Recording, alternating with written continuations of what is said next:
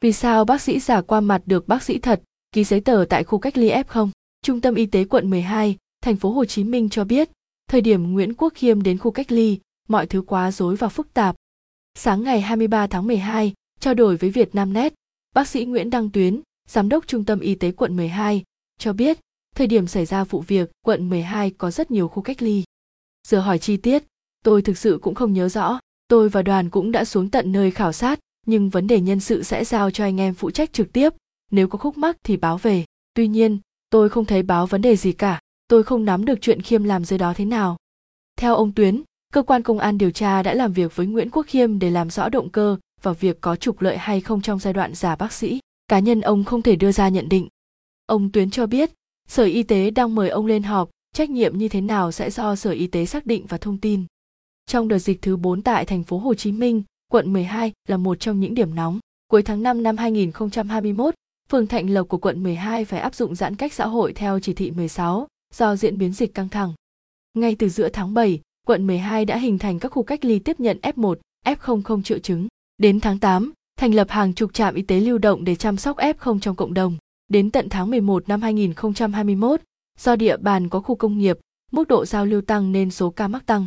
Trước câu chuyện bác sĩ giả Nguyễn Quốc Khiêm, bác sĩ Diêu Hà Lam, trưởng khoa cấp cứu bệnh viện Lê Văn Thịnh, đồng thời là trưởng khoa hồi sức tích cực bệnh viện xã chiến điều trị COVID-19 số 3 cho rằng việc Khiêm lọt vào khu cách ly F không hoàn toàn có thể hiểu được. Theo bác sĩ Lam, thời điểm đó, mọi nơi đều thiếu người trầm trọng, bệnh nhân cực kỳ đông, quản lý chắp vá chưa có quy trình chuẩn, từ chuyên môn, vật tư, con người, thực sự không ngăn nắp, bài bản như bình thường. Bệnh nhân đông, nhân viên y tế đông, bản thân tôi có khi không thuộc mặt nhân viên của mình vì thay đổi thường xuyên. Ngay cả tình nguyện viên cũng vậy, có người làm nửa tháng rồi nghỉ, người mới lại vào. Quản lý khó, chỉ cần giấy tờ chuyển lên là được, không ai đi xác minh lại.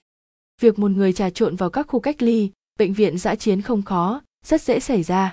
Nếu có bất thường, sẽ nhận ra ở chuyên môn, ở khu hồi sức tích cực.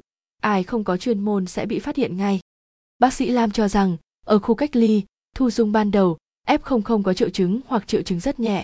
Do đó, các tình nguyện viên, nhân viên y tế cần nhất là sự nhiệt tình, thái độ tốt. Chỉ cần ở lại hỗ trợ một tháng thì trở thành người quen của khu cách ly, nhất là khi Khiêm nói là bác sĩ nội trú, thì người ta ngợp luôn, ai đi điều tra nữa, bác sĩ Lam chia sẻ. Bác sĩ nội trú thường là những sinh viên ngành y xuất sắc nhất vừa tốt nghiệp, trải qua một kỳ thi tuyển chọn khắt khe. Quan trọng nhất, môi trường của Khiêm làm việc là nơi ép không rất nhẹ, hướng dẫn chăm sóc và các loại thuốc thông thường ở trên mạng, tìm thấy dễ dàng. Nếu khiêm ở trong khu bệnh nhân nặng hơn, khu hồi sức, chắc chắn không tồn tại được, bác sĩ lam giải thích. Tuy nhiên, bác sĩ lam vẫn không thể hiểu tại sao bác sĩ giả nguyễn quốc khiêm có thể ký được hồ sơ giấy tờ như phản ánh của báo chí. Điều này sai rất rõ, dù khiêm có nói mình là bác sĩ đi chăng nữa, thì vẫn là tình nguyện viên. Tình nguyện viên không được phép ký giấy tờ, khu thu dung f không cũng không có chức năng báo tử. Quản lý nhân sự giai đoạn đó vô cùng khó khăn. Có thêm một người là bác tài xế anh chạy xe ôm vào phụ cũng mừng rồi. Những người đã tham gia chống dịch giai đoạn đó sẽ thông cảm được, nhưng để tình nguyện viên nguyễn quốc khiêm có quyền ký giấy tờ, hồ sơ bệnh án, tôi cho rằng có sự tác trách, bác sĩ lam nói.